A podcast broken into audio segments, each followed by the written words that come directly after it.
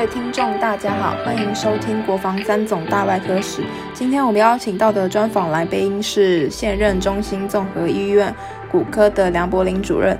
梁柏林主任毕业于国防医学院 N 六十一期，曾在美国洛杉矶加大医学院和美国芝加哥大学进修骨科。梁主任在骨科界也非常有名气。接下来就让我们一起来听听梁柏林主任是如何开启他的骨科之路。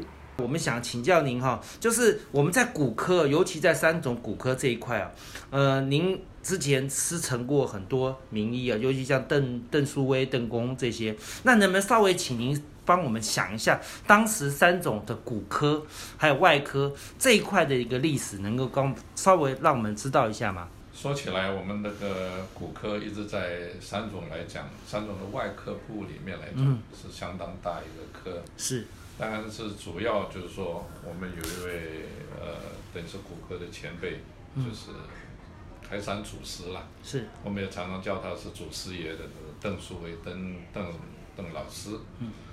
那邓老师如果不错的话，是国防医学院好像是二十二十几期的一个大学长。嗯。呃，他一直都是在在军中服务，啊，一直到慢慢慢慢。再回到三军总院以后，呃，回到那个那个时候我们叫做八零一总医院。是。八零一总医院的这个外科部呢，是由张先林张老师领导。是。那张老师领导之下有四位这个大将，其中之一就是邓树维邓老师。当时有名的四公啊，四公之一。四公之一。对。啊，大概这个四公之一就不需要，大概大家都都都知道这。就邓公。呃，一个邓公，一个王公，一个文公，啊，一个施公。对，王思奎，呃，文忠杰，对，呃，邓树威，还有施存仁，就号称四公。那我们在呃国外科部大会的时候，开会的时候，就是我们四位先生就坐在第一排。嗯，然后其他的个各科的主任呢，还有这个主治大夫就坐在第二排。那时候您坐在哪里？那我们坐在最后面。我当实习大夫的时候，在外科的时候，然后慢慢慢慢就是一步一步就往前往往前做了。是。那么邓老师是一个非常呃，应该怎么讲？就是说邓老师是一个。要求非常严格的一个一个老师。嗯，是。呃，如果说是我们当，特别是当住院医师那段时间，曾经有有一些，也许是传闻了哦。嗯。这个如果是有这种过错的话，特别是医疗方面的过错。嗯。呃，因为这是一脉传承的。是。从张老师。张先林张老师就要求很严，所以常常就是做做错了，这从外科部就离开了，所以要求相当的严格。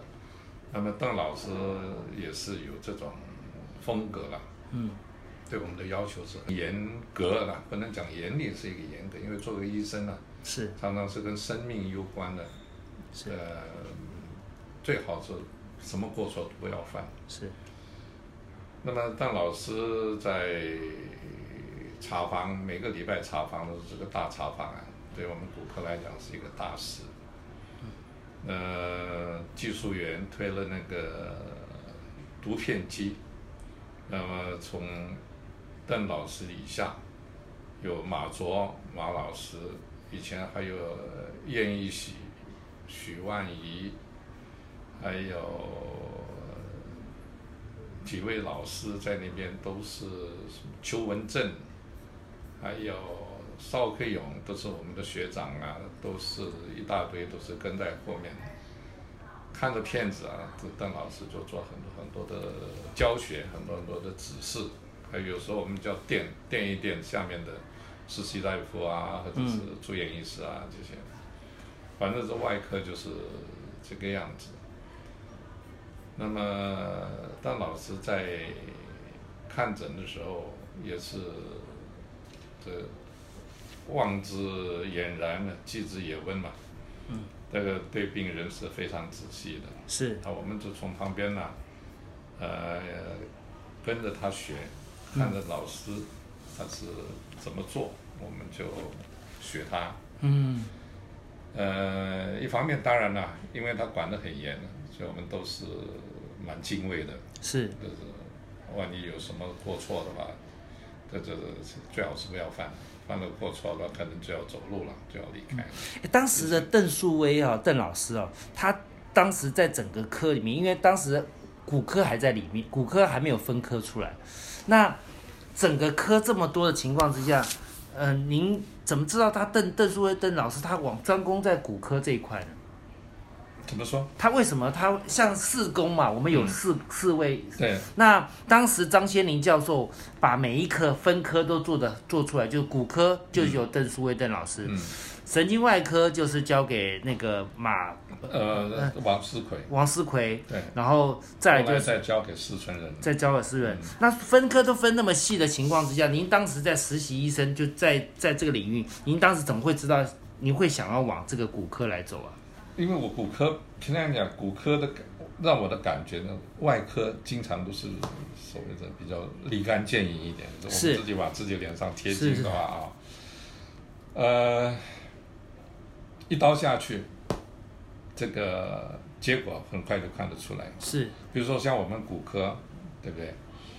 我们骨科看的病人，几乎除非是那些绝症啊、什么癌啊这些东西，一般来讲你都可以预判这个结果是怎么样，慢慢慢慢的好。是而且像比如说你像骨折啦，只要我们嗯开了刀以后，一看在双片都可以看得清清楚楚，对的怎么样？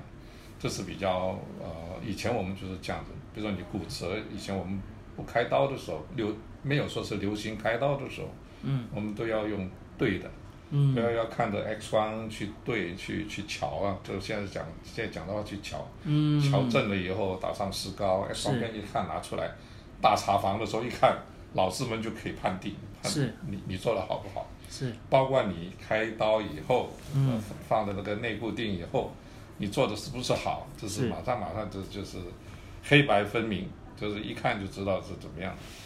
至于说 我会选择骨科，当然一方面是觉得就就有兴趣了。嗯我们实习的时候就进到骨科，就过了，曾经在骨科过，所以对骨科就一直有这么一种向往，想去做。嗯，呃，眼看着病人进来，呃，有受到老师的影响吗？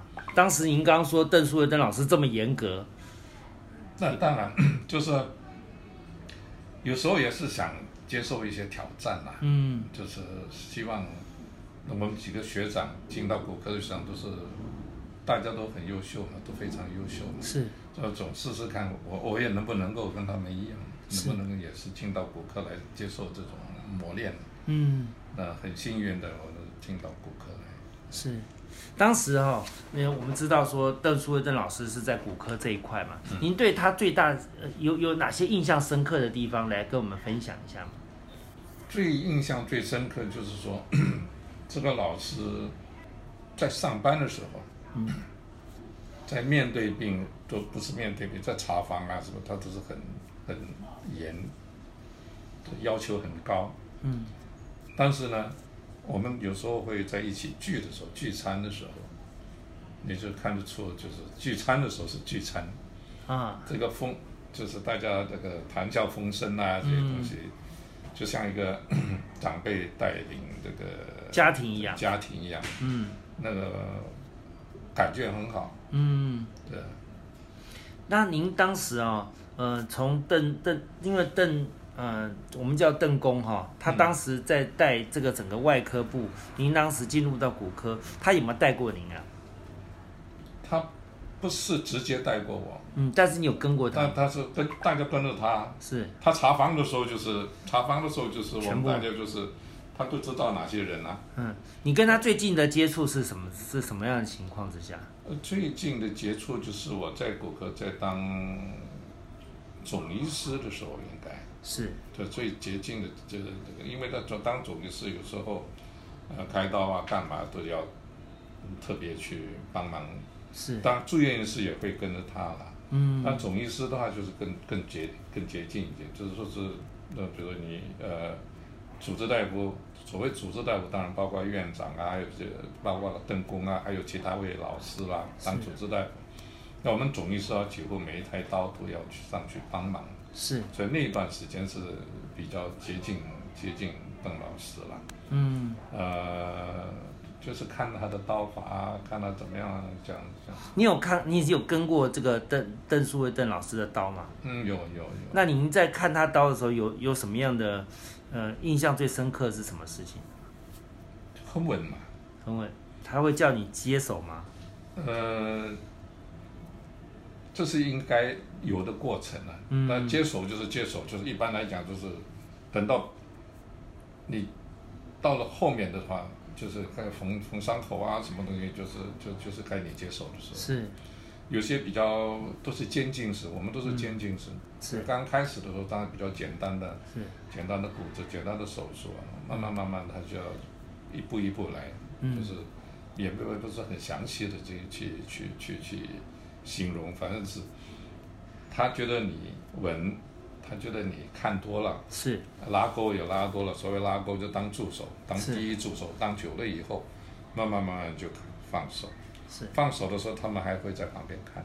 嗯他即使休息了，偶尔他会进来看看，哎，大二良啊，或者是谁啊，嗯怎么样啊？有没有问题啊？呃，没有问题，他又跑去休息了这样。啊是是是，但大部分就是因为医生他都是责任制的，嗯虽然说是他呃放手给呃下面的这个这这我们的晚辈啊后辈，嗯但是基本上就是责任还是在他身上。是是所以说什么东什么事情都是都是要要要要很注意这样。对。那第二任接手就是马马卓，马卓对，也是他他也是骨科，他也他就是，其实他跟邓先生邓老师是很久的，他、嗯。他们是关系很长，嗯。就是一直都是跟着邓老师。的。嗯。所以邓院长、邓老师后来上去当呃，好像当医疗部主任还是当院长的时候，可能当医疗部主任的时候就就给马马卓马先生去接，如果我记得不错的话，嗯。但至少就是邓院长三军总院在成立，呃，从八零一时代进到三军总院那段时间，三军总院院长是在邓院长手底下成立的。嗯所以那个时候马卓马老马老师就接了这个邓院长。是是是。那您对于马卓马部长当时你有什么样的深刻的印象吗？我想都差不了太多。我们骨科这个老师们呢，看起来上班的时候都是很严肃，啊然后下班在一起的时候就是如沐春风。嗯。然后马老师还特别要求我们的穿着穿着，嗯对，他总是希望说我们上班就是要上班的样子，嗯一定要打个领带啊，那个我们的工作服啊，总是是要看起来整整齐齐的。嗯因为你这个一身那个邋邋遢遢的啦，这个病人一看就是觉得第一个印象就觉得不是那么好，是。所以我想我们骨科这个也传承这个风气了，嗯。总觉得也应该。嗯。我们那个在学校的时候念医师伦理的时候，就曾经谈到这个问题。嗯。不过我们马说马老师他执行的比较比较严格一点，比较彻底一点，嗯。就是他很不喜欢人家就看起来这个穿起来随随便便这样子，嗯所以这个也影响我很大。是哦。一个是一个是这个，嗯另外一个就是我们外科的传承，从邓老师一直下来嗯准时。哦是那么看门诊啊，什么东西，他是时间一到就差不多人就在那个地方。嗯呃，就是一个准时，一个认真，一个严格。嗯，然后也非常重视这个我们的这个对外的一个服装，呃，就是基本的服穿装。着上，他这种是比较严格尊重职业嘛，嗯就是就是尊重你自己的职业。那跟这个邓老师，你觉得这两位，呃，马卓马部长跟邓部长这两位，他们你觉得他们两位最大差别在哪里啊？两位都很严格，两位都有共同的呃特质，可是总是不一定是两个人嘛。您您因为经过他们两位的时候，您是怎么看这两位？我们因为 老实说，我们的起班差别稍微远了一点，嗯我们只能够远远的比较远啦。嗯除了在有聚这轻松的时候聚餐的时候，嗯，这比较接近一点。其实两个人呢，感觉上好像是邓院长啊，就是邓老师啊，也许比马老师稍微再更严肃一点，嗯，因为他官后来当到三军学院的院长，又当军医局局长，是，他有那种威威仪啦。嗯。那马老师可能是因为就是一直做到骨科主任嘛，嗯。那跟我们的时间也比较长一点，嗯。那对我们就是比较呃，没有看起来像像邓院长那么那么那么严肃严肃，这是我个人的看法。是，是马卓马老师啊，还有马师母啊，嗯，其实我们的师母们都很很很好。怎，么讲，很娴熟，很嗯。很和蔼可亲啦，嗯，师母们都很特别。是是是，那后来呃，从到了马卓马部长之后，整个骨科部啊，开始慢慢的有一些往比较专业的上走。您好像曾经有追过一位恩师，您的恩师直接是他是直接带您的吗？许万一许准，呃，基本上我们在 在骨科训练的过程里面呢，呃，因为我们都是师傅徒弟那种味道，是，其实每一个老师讲起来都是有恩跟我们的，嗯，只不过是徐万宇许医师徐徐主任，老师嗯。徐主任，他嗯对我对我个人呢，可能是因为我是呃单身在台吧，嗯。呃我高中毕业就从海外回到台湾，从印尼回到台湾来，那徐老师好像对我还特别蛮蛮照顾的，是，嗯，当然除了这个，因为徐老师本身他就是很可爱可亲的。嗯。平常讲，严肃谈不太谈得到严肃，嗯，他就是他教人也是教人或者要求人家，看起来也是都是很很很和蔼可亲。那徐主任当时徐万一徐主任，您特别哈、在一百零二年的时候特别写一一个追忆恩师写给他的，对不对？嗯那您会特别写给他，显然您跟他的交情是一定是特别的深。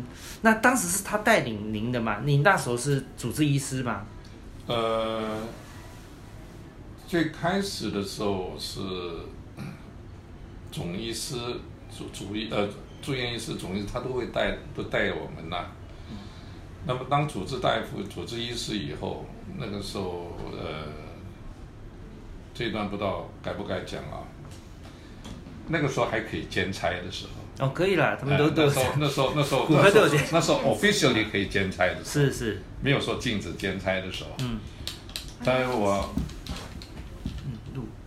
我刚刚当我刚刚当主治大夫，当然病人也不多，就是所谓这个呃收入也不多。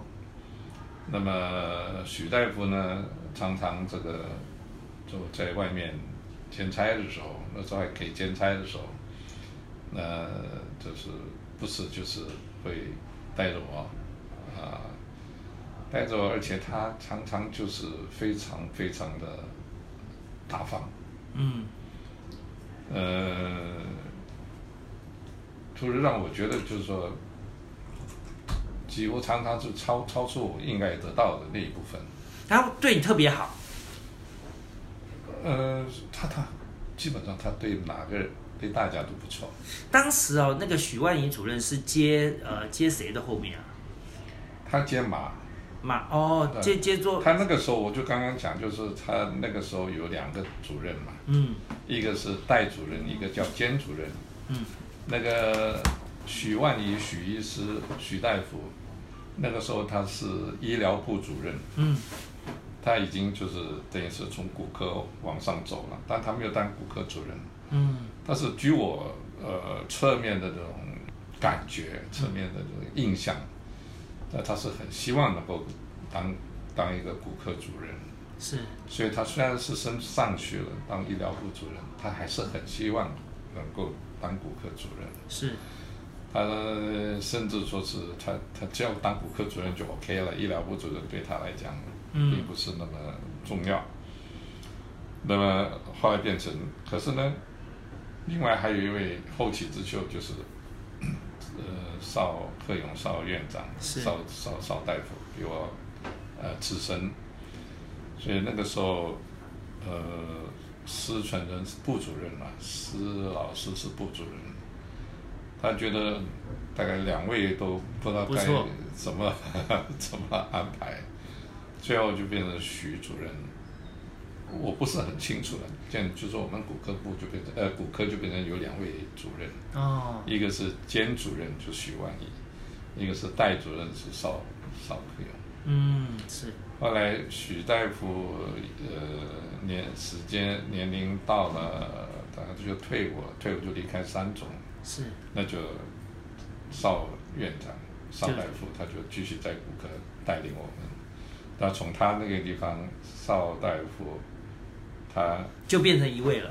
呃变成一位，从此变一位。就从从他那个时候，他就经过一番的这个努力啊，一番的奋斗，就骨科就离开了外科部，也不能说是离开了，我们关系还是很好的，嗯，就是变成一个呃骨科部了，就是邵院长是我们骨科的这个第一个部主任，嗯，这是他开天辟地的，是是是，徐万云徐主任对你在你的后后来，因为当然您您的前面有师承，呃马卓马部马部长啊，还有邓淑威邓邓部长，还再来就是许万云许部长。那我们讲讲许万云部长应该是跟您比较近的嘛，哈，他对您的影响有哪些？当然他的平常呃作风来讲，跟回忆于其他两位老师比较严格，他是比较轻松的，比较呃对你们来讲是比较。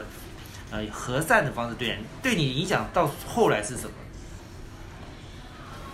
对我的影响就是说，我希望我也能够跟他一样照顾我的小老弟，嗯，多照顾照顾我的小老弟。是，呃，这是很感念的，但就嗯觉得这是一个缘分啊，是。师徒情啊，是是是，这个感觉上就是，呃，许大夫的离开对我我我的感觉稍微好像也是早了一点，嗯，虽然是才是八十几岁了，是。这这就是有那种感觉不舍舍不得。是，呃，很难讲说是实质上是怎么样，总觉得但是总觉得徐大夫很照顾我们，是是，是他跟你的缘分比较近一点，就是，应该是这样的。那么后来因为呃我从军中退下来以后，是那我就到中心诊所来是，呃当这个等于是这边的这个医师啦。嗯，那个从军中退下来以后，进到这边也是他呃介绍我进来的。是是是，然后反正他在这里有什么事儿的话，也是常常照顾啊。嗯，就是说邵克有邵院长啊，是不是？呃，还有徐万徐万宇宇徐哦，是是是，那邵院长是后邵来才院长是因为邵院长他跟我比较比较接近一点，棋班比较近一点。棋班比较低接近一点，是是。所以说大家的都是像兄弟一样这样。是。但是徐主任变得是有点像我们的很长辈一样，长辈一样，是是。是很温暖的一个一个长辈。在技术上啊，像我们在骨科上面，我我们知道您在骨科，尤其在骨折创伤这一块，您曾经跟这个呃在创伤这一块有有一些专门的研究。当时你您在技术上面有有有没有哪一位老师给你的影响很大？其实我们讲起来，像这种情形，一方面是，呃，每个老师有每个老师的，呃，开刀的时候的一些习惯、一些是特点。嗯，那么我们就是在当总医师的时候，等于是每一个老师，你几乎都是要跟着他跟刀，跟着他当助手，第一助手。我们就可以从老师的身上啊，学到一些，不是说哪一个人嗯对我这个影响嗯特别或者怎么样，每一个人多多少少都会给你有有有有影响，是。就是也不能说截长补短啊。可是技术上呢，他们每一个人，像每一位的，我们都知道，每一位骨科都有他可能自己擅长的部分。嗯，那您您的部分是从哪一位呃主老师啊，或者恩师或哪一位影响到？您觉得，哎，你骨科的发展，譬如说有些人针对骨折的、啊、创伤的，有些人针对这个呃可能关节炎的这一块啊。那您呢？您的部分呢？其实我没有办法去说哪一位老师的，是啊，真的都这就是因为一方面就是看人家，是。一方面自己想，是。就是有一些该怎么做，该怎该怎么做，也也就慢慢慢慢自己也可以揣摩一些自己呃的一些感觉。是。比如说我们骨科非常要求这个叫做无菌那种观念，是，非常非常严格。嗯因为你如果是开刀不小心，特别是开刀碰到骨头啊这个，如果万一是感染的时候发生骨髓炎的话，是那就是简直就是你这个手术等于是像失败一样的。是所以我们对这种无菌技术是要求非常高，那是从老师一直下来嗯都是传承到。呃，当然我我们是蛮幸运的，就是说这一段过程里面，这整个过程里面，我们处理那个呃骨髓炎啊，特别呃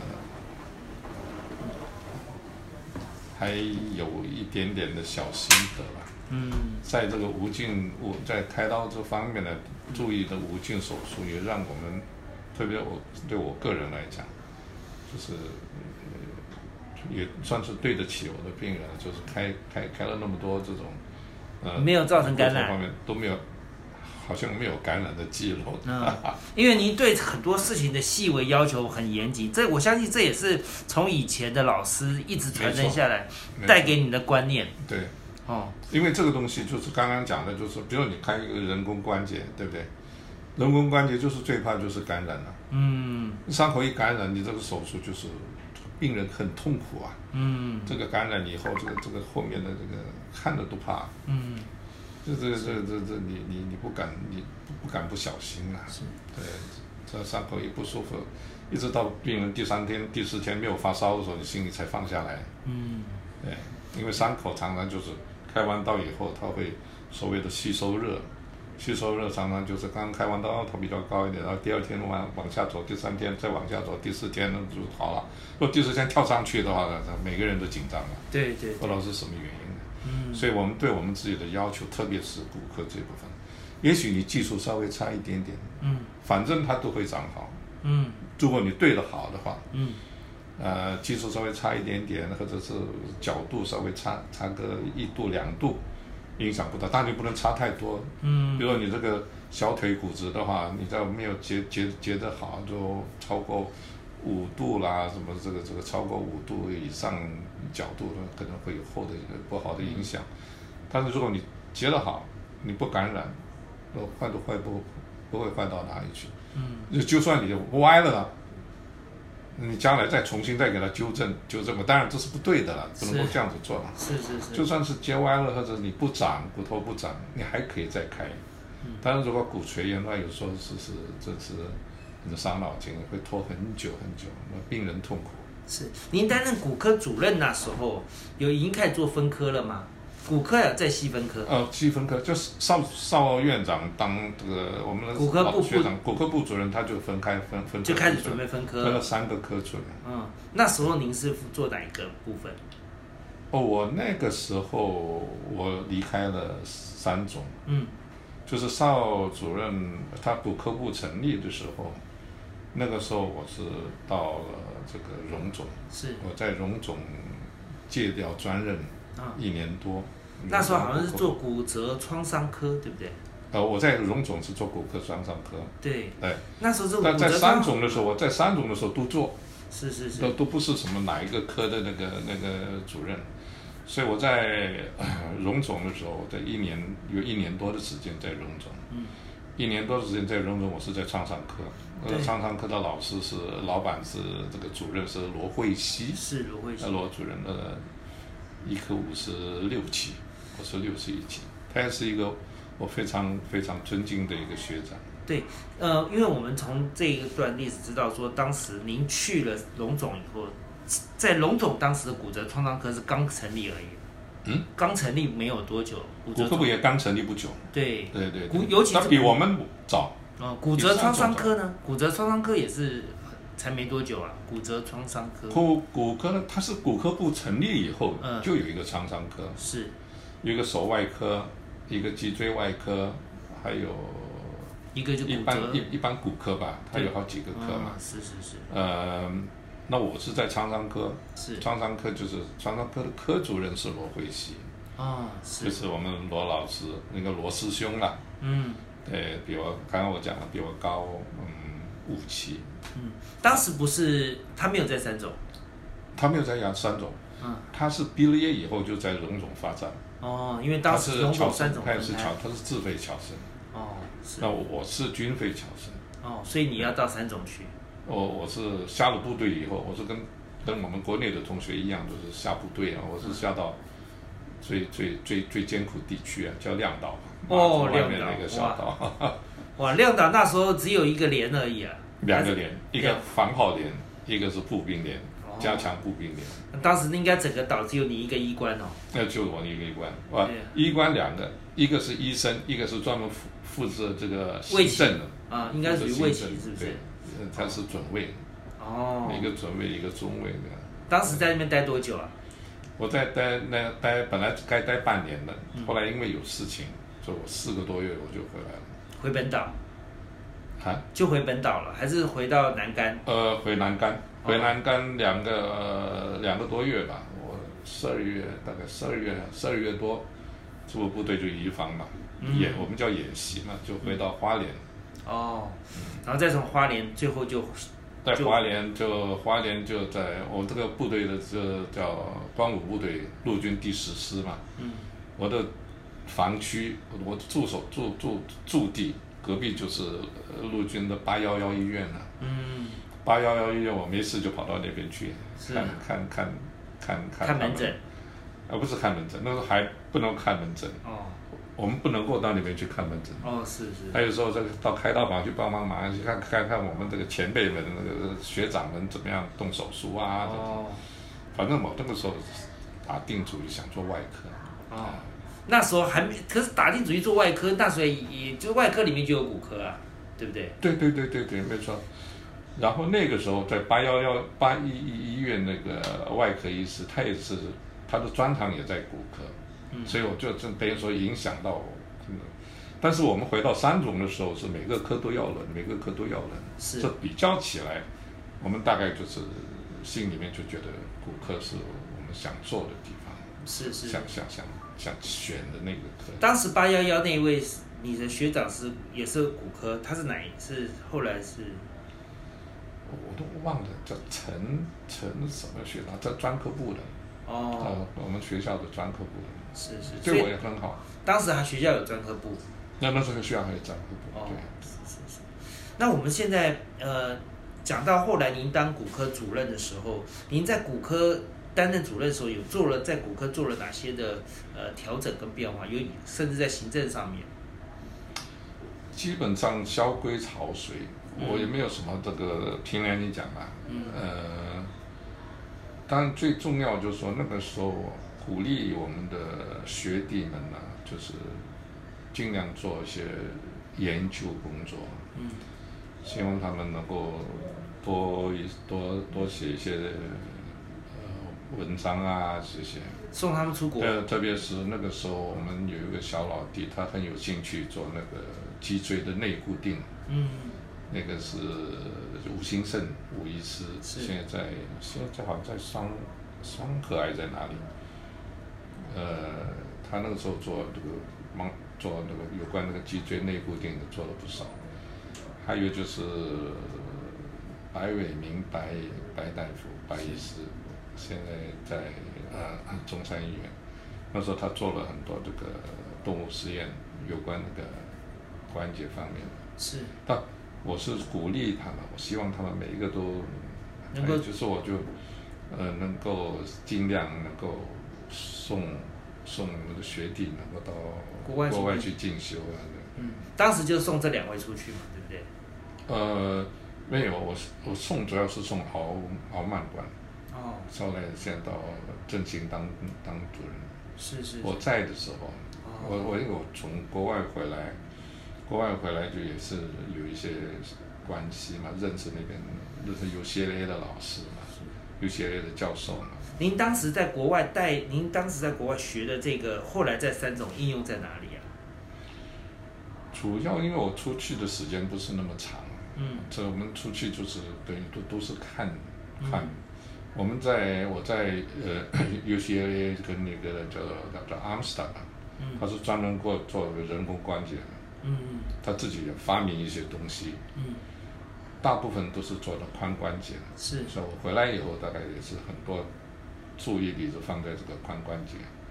我本身因为我们一直那个时候还没有特别分科在骨科里面，嗯所以我对脊椎也很有兴趣，是。和脊椎还有就是髋关节啦这些。所以当时您因为从国外回来，也去从这一块稍微跟随了髋关节跟这一块的研究嘛。对对对，那在三种这一块，尤其您在骨科主任，有没有给三种的骨科带来不同的新的一些技术跟观念或想法？当然就是在那边看的东西带回来，嗯带回来以后，呃，开了几个跟跟跟他们那个他们有发发明了一些新的东西，后来他又进来了，就是人工关节。是，但是后来就觉得这个人工关节这个效果哈、不是就是那一类的人工关节效那类的效果不是那么好，又是回到 convention 就回到这个呃常规的那个呃关节关节手术。是，那个时候还没有什么微创啊这些东西，嗯，大家也总觉得说是伤口那么大一个东西要放到里面去，伤口总是要够大，对，而且就是在我们的这比较的老一点的观念，就是伤口大小，你当然不能说是夸张的大了，你够做就可以了，但是也不要说呃用小伤口来开大刀，是，因为里面的这个软组织的伤害可能会比较大一点的。到现在已经很流行这个微创手术，嗯，跟我们那个是不可同日而语的。现在微创手术都都大家都做得很好。但我们像我们这个年龄呢，像我们这个这个已经对微创呢，这这你是因为微创需要很多这个特别的这个呃学习过程，嗯，所以我们是已经大概就是长江后浪推前浪啊。啊，我们已经到了到沙滩上了。是是，谢谢您太谦虚了。那我们最后我想说，请您啊，在我们在三总这边今年的外科史上面，您可以鼓励一些话给我们这些学弟啊学妹们啊，您对于骨科未来，你期望他们能够持续的拥有什么样的精神？或者是您可以自己告诉我们一下，您自己一直以来秉持的精神是什么？你让我们这些后辈能够可以学习。呃，我记得施存仁施老师讲过一句话，那个给我印象很深。他说，做医生呢、不需要是一个所谓这个 top IQ，嗯不需要是一个第一等这个这个这个这个好像学业成绩是一定是最好最好的，大家都是尖削破头啊，嗯一定要到哪个地方去为了学医。最主要是一个爱心，嗯。一个耐心，就是不能够把一个 这个这个我们常常讲说是那那两个字怎么念？是同蒿再报是吧？嗯。是同中再报那个字，是。这个总是要放在心上啊。是。就是说视病由亲啊，嗯。因为平良一讲，现在像我们有时候感觉上，嗯。呃，年轻的医生呢、嗯。比较依赖所谓新科学。嗯。新科学当然是有用的，嗯。就是你要诊断啊，要什么东西。可是也不要忘了，我们要用我们的眼睛看病人，是。耳朵听病人，嗯。手要摸到病人。嗯就以前我们的老文工、文中就文工、文工常常举个手，my hand，嗯他一定会摸肚子。嗯当然那个时候没有什么 CT，没有什么 MRI 这些东西。但 CT、MRI 是一个高科技的东西，嗯高科技的东西有时候甚至变成滥用了。是我常常看到，呃，以前在这个呃鉴宝局在审核这个病例的时候，我常常看到的是这个主诉几个字，然后是这个 physical examination，就是就是病理物理诊断嗯也是很简单。嗯然后接着下来就是，呃，是送检查就 MRI 啊这些东西。呃，因为 MRI 在我的，在我的观念里面，在我的检查里面，很多病人的症状，嗯在 MRI 看起来是非常严重，但是病人的症状并不是那么严重。是啊那为什么你知道这个病这个症状不是那么严重？因为你用手去检查。嗯呃，常常有那种感觉，就是这病人来这边来我这边看病的时候，当病人我在病人让病人躺在床上很久的病人了，在外面看病看了一段时间，嗯他躺在床上的时候，我有时候不经意的问他有没有医生这样子检查过你，嗯。很多就很多的回答都是否定的，嗯。我是觉得很可惜了。嗯。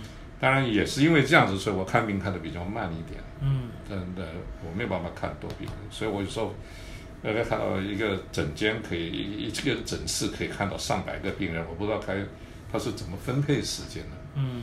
跟病人这个沟通是怎么沟通的，是对病人的病例这个这个这个呃讨讨论，或者是他的病史到底的历史，他病人的历史是怎么样。嗯所以我我就觉得我的感觉就是说，刚刚那几几几个东西还是要大家要年轻的医生还是我我不知道听得进去听不进去。是是是。但是这是很重要的观念，就是我们仰赖高科技的同时，也要让我们自己亲身的、亲历的去接触病人，去了解病人真正的问题。那往往这一块还是在经验上的累积，对，才有办法慢慢持续自己的精进嘛。对，就是说不要忘了，我们的病人是一个活生生的人，嗯，是。他不是肢体，是。